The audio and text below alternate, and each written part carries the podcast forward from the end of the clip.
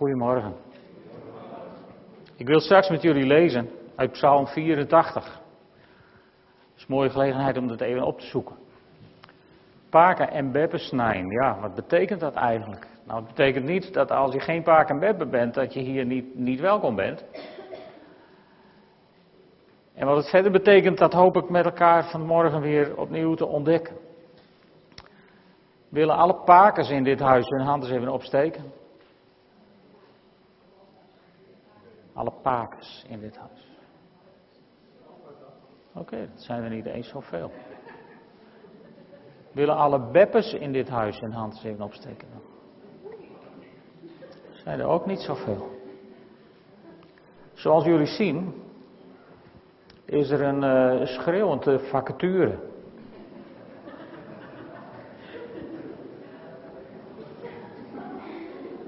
En wij waren gisteren bij mij en Rise.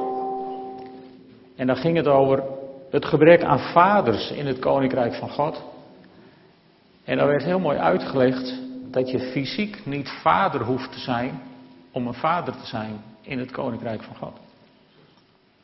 Dat heeft er niets mee te maken of je ooit kinderen hebt verwekt. Dat heeft ermee te maken of je hart hebt voor de volgende generatie in het koninkrijk van God. En uh, hier zitten mensen die, uh, als de natuur zijn beloop krijgt, vast een keer nog wel paak en webben worden. Maar er zijn ook mensen in ons midden die uh, gaan naar de mens gesproken, geen paken en beppen worden en zouden dat misschien wel graag willen. En dan bied ik jullie vandaag geestelijk in ieder geval de kans van je leven. Wie van jullie is bereid om grootvader of grootmoeder te zijn voor de nieuwe generatie gelovigen die achter je aankomt? Zou je dan willen gaan staan? Durf je dat? Wie is bereid, ongeacht of je geen kinderen hebt of al wel kinderen hebt, maakt me allemaal niet uit. Wie is bereid vader, grootvader of grootmoeder te zijn voor een nieuwe generatie christenen? Vader God, zo willen we zo willen we dit moment rondom uw woord beginnen. En tegen u zeggen, Heer, hier staan we. Wij willen door u gebruikt worden voor generaties die na ons komen. Schenk ons die geweldige genade, Heer, dat ze ons op zullen zoeken. Dat we dan ook uw woorden van wijsheid en kennis zullen mogen ontvangen, zodat we de goede dingen weten te zeggen. Vader God, Laat er geen kind zijn waar niet een paken of een beppe al dan niet in de bloedlijn voor beschikbaar is. Dat bid ik van u hier in de naam van Jezus. Amen. Je mag wel gaan zitten. We gaan lezen, Psalm 84. Voor de koorleider op de wijs van de Gatitische, van de Koragieten.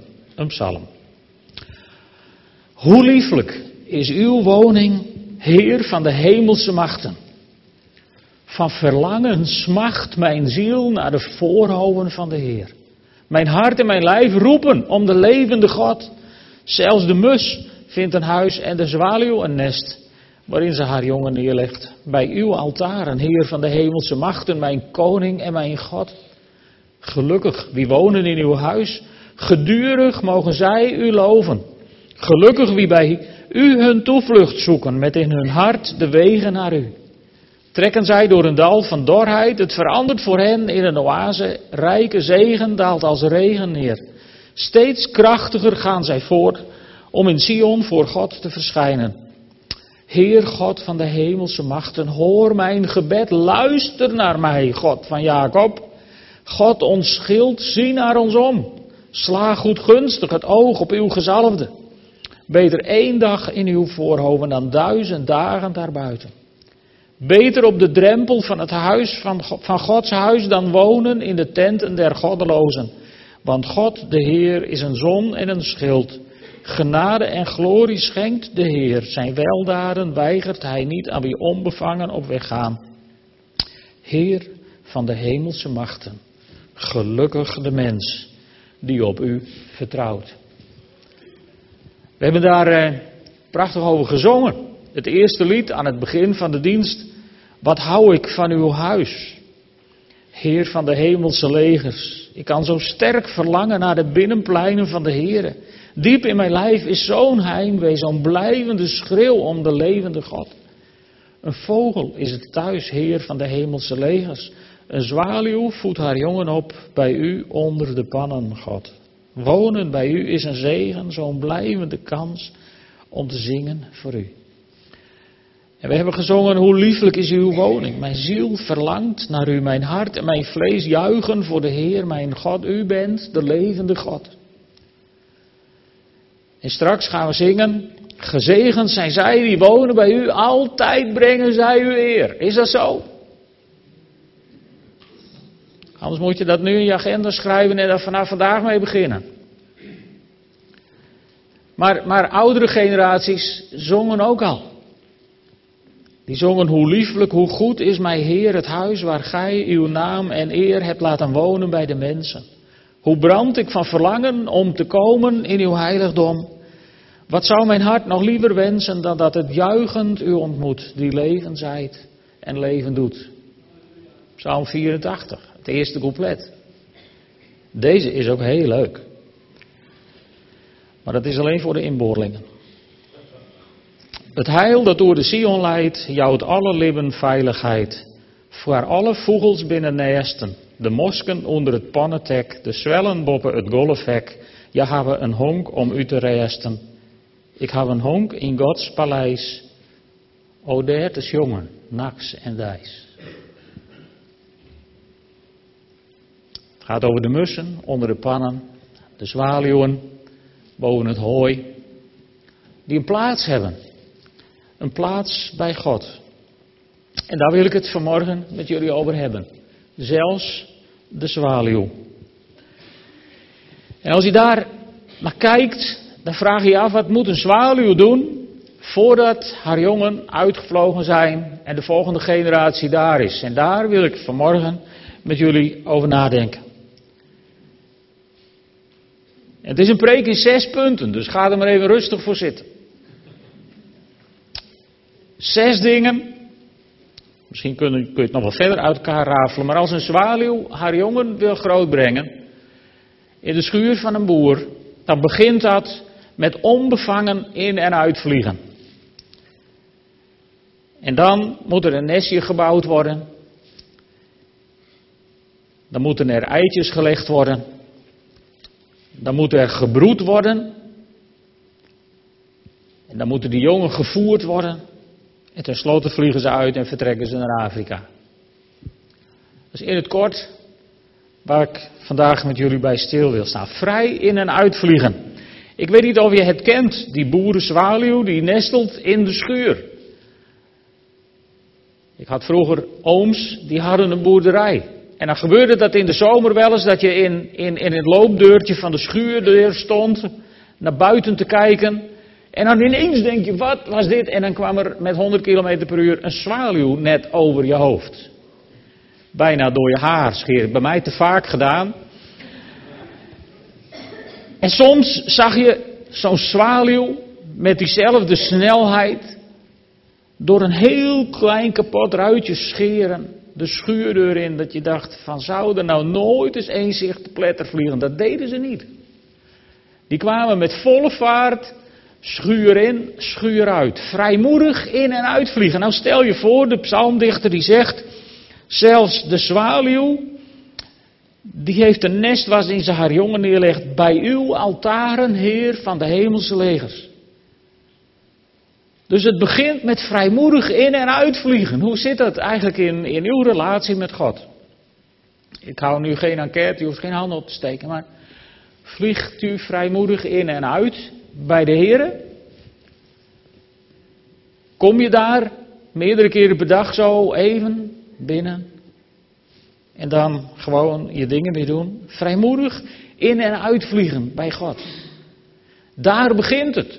En als zo'n zwaluw, zo'n zwaluwpaardje vaak genoeg in en uitgevlogen is en heeft vastgesteld dat het een goede plek is om, om, om je jongen groot te brengen, dan wordt er een nest gebouwd. De psalmdichter van Psalm 84 die zegt, gelukkig wie bij u hun toevlucht zoeken. En weet je, dat is, dat is de taak van het voorgeslacht. Pakers en beppes, maar ook heiten en memmen. En ook ooms en tantes. En ook mensen die zo pas zijn gaan staan, misschien wel voor vreemde kinderen. Hier kom je niet onderuit. Dit is een taak voor elke gelovige om zijn nest te bouwen bij de altaren van God. Gezegend zijn zij die wonen bij u. Die wonen bij u. En, en, en vaders, grootvaders, maar ook moeders en oma's. Waar heb jij je nest gebouwd? Er zijn veel vaders in deze wereld die hebben hun nest gebouwd bij de verkeerde altaren. Bij het altaar van hun carrière misschien wel, waarom ze er voor hun gezin niet waren. Andere vaders hebben hun nest gebouwd bij de altaren van lust en obsceniteit, waardoor ze hun kinderen hebben misbruikt en misschien wel mishandeld. Andere vaders hebben hun nest gebouwd bij het altaar van de kerk, waardoor ze nooit geen tijd hadden voor hun kinderen. En ook vandaag zijn er vast vaders die, en grootvaders die dit zo horen en denken, jongen ja, waar zou mijn nest eigenlijk gebouwd zijn? En het is goed om daar eens heel even over na te denken. Waar is jouw nest gebouwd? Bij welk altaar heb jij genesteld? Bij het altaar van de Heer? Ja, wat betekent dat dan praktisch? Nou, dat betekent praktisch. Even terugdenken aan, aan twee preken geleden, waar ik het over prioriteiten heb gehad in je leven. God, je gezin, je gewin, waar je van eet. En daarna de gemeente. Hoe zit het met die prioriteiten? Hebt u daar nog over nagedacht na de tijd? Heb je daar misschien nog wat mee gedaan? Want eigenlijk is dat de bedoeling natuurlijk van hier. Anders dan ben ik niet meer dan een entertainer. En dat heb ik eigenlijk niet gewenst te zijn. Heb je er wat mee gedaan? Hoe zit het met die prioriteiten in jouw leven? Vaders, moeders, pakers, beppers, waar? Bij welk altaar heb jij genesteld? En ook de, de, de jongelui die hier, hier zitten, bij welk altaar denk jij te gaan nestelen? Heb je daar al eens over nagedacht? Weet je, daar kun je beter jong over nadenken dan oud tot de conclusie komen dat je bij het verkeerde altaar hebt genesteld. Dat scheelt je een verhuizing. Dus begin gewoon op tijd daarover na te denken. Bij welk altaar nestel jij? Dan kom ik terug bij die tekst uit Psalm 27, die, die ik vorige keer ook heb aangehaald. Ik vraag aan de Heer één ding. Het enige wat ik verlang, wonen in het huis van de Heer, alle dagen van mijn leven, om de liefde van de Heer te aanschouwen, Hem te ontmoeten in zijn tempel. En let op, dan staat daarachter, Hij laat mij schuilen onder zijn dak, zoals die zwaluw in de schuur van de boer op de dag van het kwaad. En hij verbergt mij veilig in zijn tent. Hij tilt mij hoog op de rots. En Paken en Beppe, Heide en Mem, oom en tante. Ik neem jullie allemaal maar mee, dan is hier niemand voor niks vandaag. Hij tilt je hoog op de rots, zodat je zichtbaar bent. Hij, hij bergt je veilig in zijn tent. Hij beschermt je, hij beschut je, hij behoedt je, hoe je situatie ook is. Daar wil hij met je heen, als je nestelt bij God. En als je dan genesteld hebt, dan worden er eitjes gelegd. De psalmdichter zei: Hoor mijn gebed, luister naar mij, God van Jacob. En over die eieren wil ik het even met jullie hebben. Als je een nood hebt over je kinderen, dat kan maar zo. Want er zijn ook ouders die hebben kinderen die, uh, die willen niet meer mee naar de kerk. Ouders die, of kinderen die misschien wel gewoon God vaarwel hebben gezegd. Maar er zijn ook kinderen waarvan de ouders niet naar de kerk gaan omdat ze God niet kennen. Noden om mensen, die kunnen er zomaar zijn. Maar weet je, als je genesteld hebt bij het altaar van de Heer, dan mag je je eieren van gebed leggen in dat nestje bij het altaar van God. Dan mag je ze daar brengen. Of je mag, zoals het gedichtje wat heel veel mensen in huis hebben, nou zo mooi zegt, ik leg de namen van mijn kinderen in uw handen. Graveer gij ze daarin met onuitwisbaar schrift, dat niets of niemand ze ooit daaruit kan branden. Ook niet als Satan ze als de tarwe zit. Kijk aan. Daar spreekt vertrouwen uit. En weet je, zo kun je de namen van je kinderen in Gods handen leggen. Je kunt de namen van je kleinkinderen in Gods handen leggen. Je kunt de namen van neefjes en nichtjes in Gods handen leggen. Je kunt misschien de namen van je buurkinderen in Gods handen leggen. Er is, zijn altijd wel, is altijd wel een ei te leggen. Bij de Heer.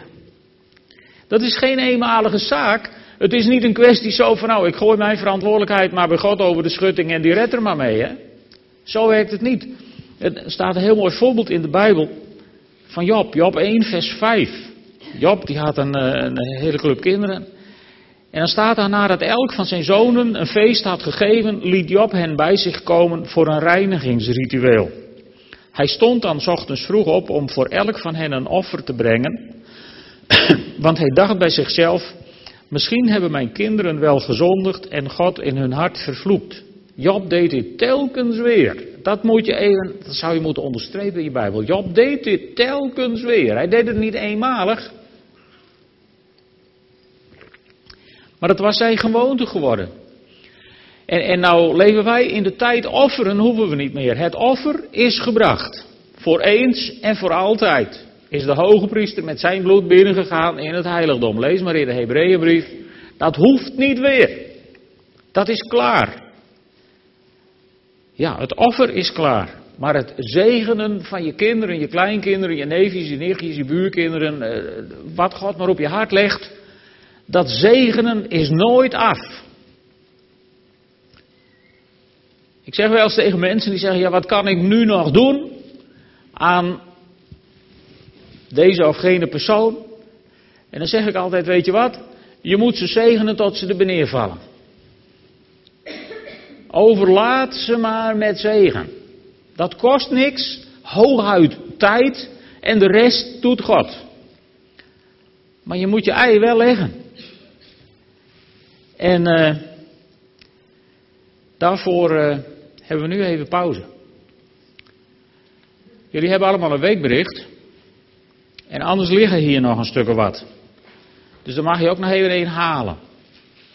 Maar het zou leuk zijn als vaders en moeders samen zo'n weekbericht invullen. Pakers en beppers kunnen misschien ook wel met z'n tweeën, met één. En uh, misschien is het een idee om dat weekbericht gewoon even op je Bijbel te leggen. Er moet toch wat onder, onderop te kunnen schrijven. Nou, dat is een mooi symbool. Leg hem maar op het woord van God. Je ziet hier een zwaluw bij haar nest met jonkies erin. En op de ruimte daarnaast heb ik vast een paar eieren voor jullie gelegd. Maar die zijn nog niet bevrucht. Daar staat geen, ik weet wel dat ik nu biologisch de volgorde helemaal omkeer, maar er staan geen namen op. En ik wil je een paar minuten de kans geven om daar de namen op te schrijven die God op je hart brengt. Misschien zijn het kinderen, kleinkinderen. Maar misschien zijn het ook wel andere mensen. Andere familie. Andere familieleden. Maakt me ook niet zoveel uit wat God op je hart legt. Maar ik ben ervan overtuigd dat God ieder mens dingen op het hart legt om voor te bidden. Schrijf ze nou eens in die eieren. En je mag er zoveel eieren bij tekenen als je wilt. En als je denkt, nou, maar ik heb nog lang geen kinderen, ik heb nog niet eens verkering, misschien wel. Dat maakt niet uit. Ook voor jou legt God dingen op je hart, brengt die dingen in je gedachten om voor te bidden. Dus we beperken het vandaag even niet tot alleen pakers en beppers.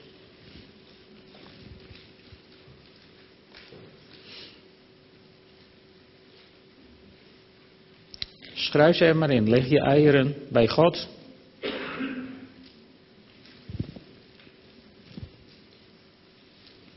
En dan raad ik je aan om thuis gewoon zo dit strookje uit te knippen. En dat leg je in je Bijbel. Zodat je het elke keer weer tegenkomt.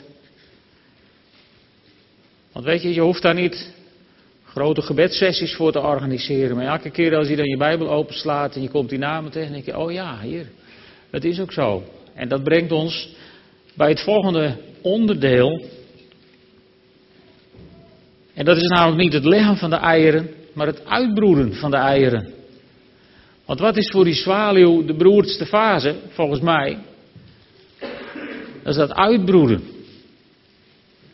Dan zit je daar maar op die dingen.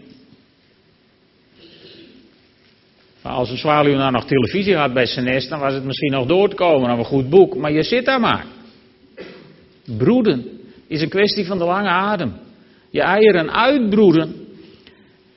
Ja, dat is het meest saaie gedeelte. Hoor mijn gebed, luister naar mij, God van Jacob. Hoe vaak moet je het herhalen voordat je misschien wel verhoring van je gebed ziet? Of misschien ook zelfs wel niet broeden. Het duurt langer dan je leuk vindt. En om heel eerlijk te zijn, moet ik ook zeggen, niet elk ei komt uit. Als je nestkastjes in je tuin hebt, dan weet je dat dat zo is. Soms kom je in zo'n nestkastje een eitje tegen en dat is niet uitgekomen. Om een of andere reden. Maar stel nou voor dat moeder zwaluw zou denken, nou niet elk ei komt uit, dus ik leg ze gewoon niet. Dan heb je nooit teleurstelling. Over twee of drie jaar ook geen zwaluwen meer. Ja, wat heb je ervoor over? Nooit geen teleurstelling, dus ik begin er maar niet aan. Ik doe het maar niet. Weet je wat Job deed? Dat was van een andere orde. Als moes zwaluw zou denken, nou ik leg maar geen eieren. Want oh ja, zouden ze wel uitkomen, zouden ze wel dit. Oh, en als nou is dit, en als nou is dat. En what if, hè, op zijn Engels, is volgens mij een van de grootste trucken van Satan om mensen tegen te houden om de dingen te doen die ze zouden moeten doen. Wat als? Wat maakt dat uit, joh? Gisteren zei Ander van der Laak dat zo mooi deed een uitnodiging en debat voor zieken. En zei sommige, sommige mensen zeggen nou, als je bidt voor zieken, ja wat als iemand niet geneest? En hij zei, weet je wat Willem Ouweneel daarvan zegt? Wat als er wel één geneest? Dat zou je toch niet willen missen? Oh wel. Dus leg je eieren, joh. Leg dat nest hartstikke vol met een bult erop. Leg ze en broed erop. Door er elke keer weer mee bij God te komen en telkens terug te gaan naar de Heer en zeggen: Heer, we hebben nog een gebed, dat is niet verhoord. En, en, en, we bidden het opnieuw, ik leg het u opnieuw voor. En weet je, God zal nooit denken: van, oh, daar heb je hem alweer. Of daar heb je haar alweer te zeuren. Nee, God wil gebeden zijn. En als je komt, dan denk ik dat God veel eerder zijn engelen aanstoot en zegt: zie je hoe trouw die grootvader, die grootmoeder, die tante of die oom, zie je hoe trouw ze blijven bidden voor deze mensen. Laten we eens gaan trekken naar het hart van die persoon. Laten we er eens wat aan doen. Weet je, dat is een blijk van vertrouwen. Er heeft dus iemand tegen mij gezegd, van uh, luister eens, als je voor een zieke gebeden hebt en die wordt niet beter, dan is het een belediging voor God als je weer voor die zieke bidt. En die heb ik kennelijk heel dom aangekeken, want daar is het gesprek ook opgehouden. Ik was zo totaal verbijsterd en verbluft. En van het hinderslijn, zeggen we dan op zijn Fries. Ik, ik wist gewoon niet meer wat ik daarop moest zeggen. Zo dom had ik hem ook nog nooit gehoord. Want dan denk ik, als ik bid voor een zieke, volgende week zondag, toen bidden we weer voor mensen na het avondmaal.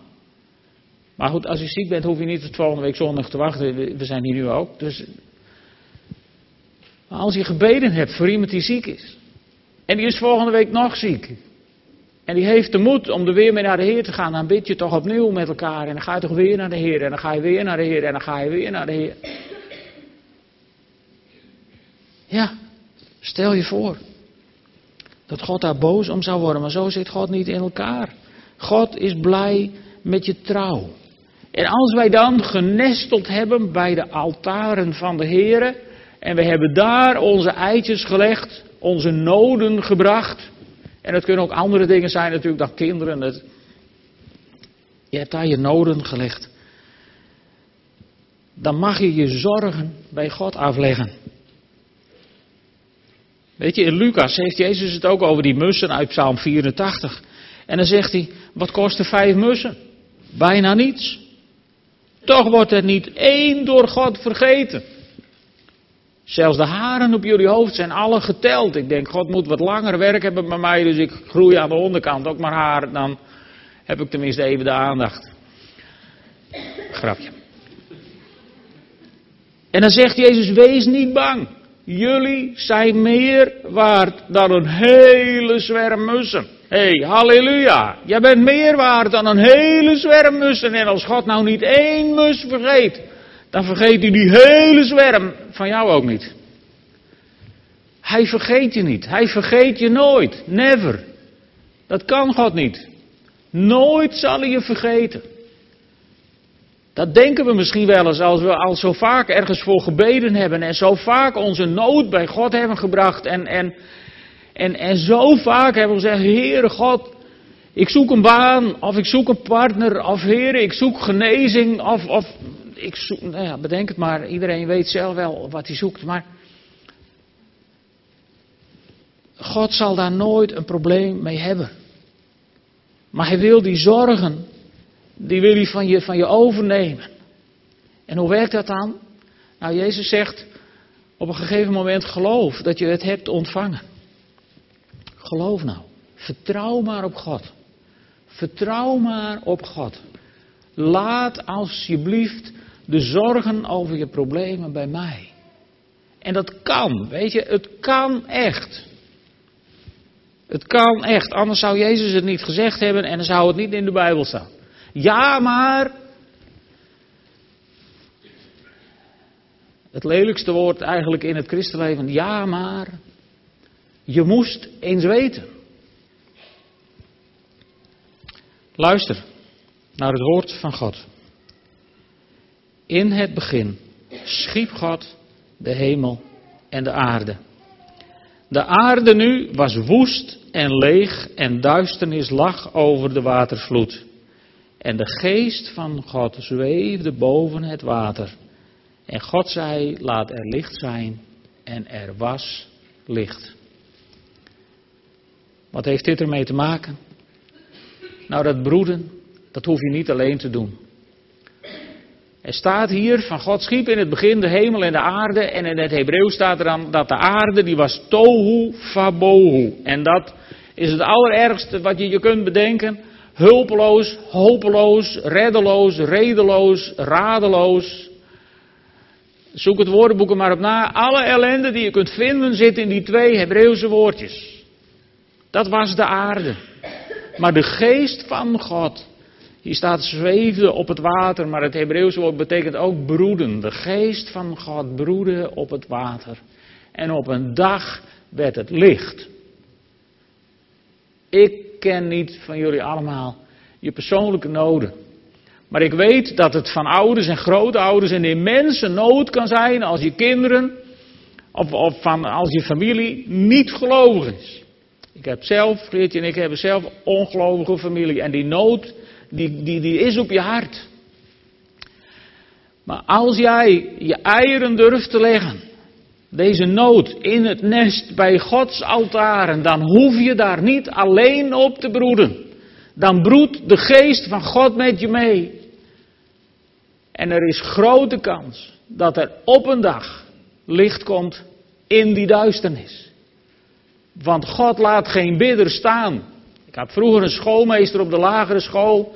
En, en, en dit was een van zijn lijfspreuken. God laat geen bidder staan. En dat is erg lang geleden dat ik nog op de lagere school zat. Maar dit is blijven hangen. Ik vond het zo'n mooie uitspraak. God laat geen bidder staan. Omdat de Heilige Geest met je meebroedt. Hij laat je niet aan je lot over. En je staat er bij God niet alleen voor, want God staat er met jou in. En dan komen ze uit, die eitjes, na lang broeden. En dan ben je nog niet. Want dan zie je die zwaluw in en uitvliegen, want dat heeft hij vroeg geoefend. En ik weet niet of je het zomers wel eens ziet, maar dan zie je zo'n zwaluw bijvoorbeeld laag over het water scheren in de meest onvoorstelbare bochtenpatronen. Dat je denkt, wat doet dat ding daar? Nou, die zwaluw die vliegt daar met zijn bekje open en die vangt een hele snavel vol vliegen en die brengt die terug naar het nest en die voert die aan zijn jongen. Dat is een hoop werk. Je kinderen, je kleinkinderen, je neefjes en nichtjes, whatever, vertellen over de Heer Jezus. Dat zijn lange termijn investeringen en dat is een hoop werk. Dat is een kwestie van een lange adem. Een lange adem. En het is, het is ook vooral als ze groter worden, je kinderen, is het een kwestie van niet te veel. Niet te veel, niet te veel. Ja, ze moeten en ze zullen het horen. Eh, niet te veel. Wat zegt de Bijbel erover? Dit kom je heel vaak tegen. In Exodus begint het al. Exodus 12, waar, waar het, uh, het paascha wordt ingesteld. En dan zegt God tegen de Israëlieten, en als uw kinderen dan vragen, wat betekent dit?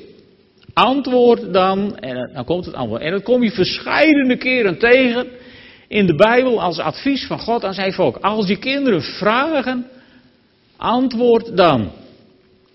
Wat betekent dat? Volgens mij betekent dat dat je als, als ouders, als grootouders, als ooms en tantes en buren en bedenk het maar.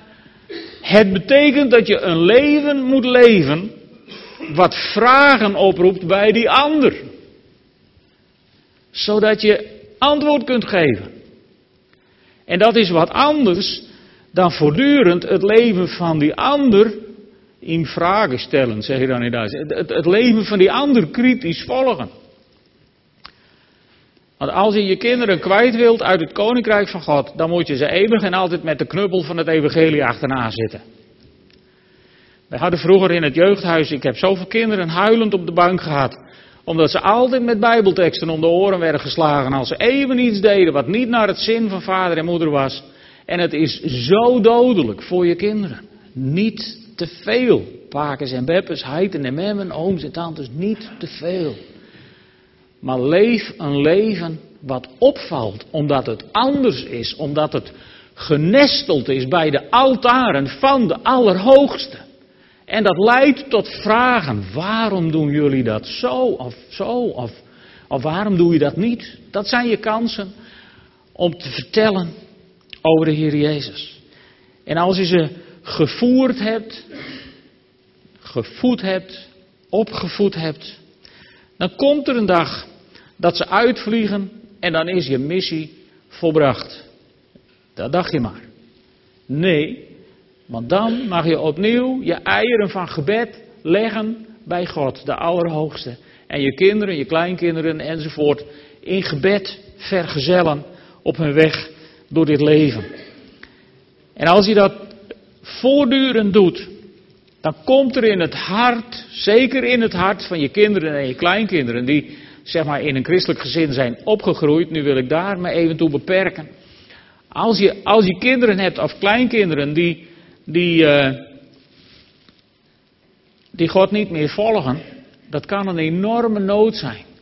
Maar je hebt ze als vader en moeder opgevoed. Je hebt ze voorgelezen, misschien wel uit de kinderbijbel. Je hebt ze de verhalen van de Heer Jezus verteld. Je hebt ze leren bidden. Voor het eten, na het eten misschien wel, voor het slapen gaan enzovoort. Je hebt erin geïnvesteerd, je hebt ze gevoerd. En dan vliegen ze uit.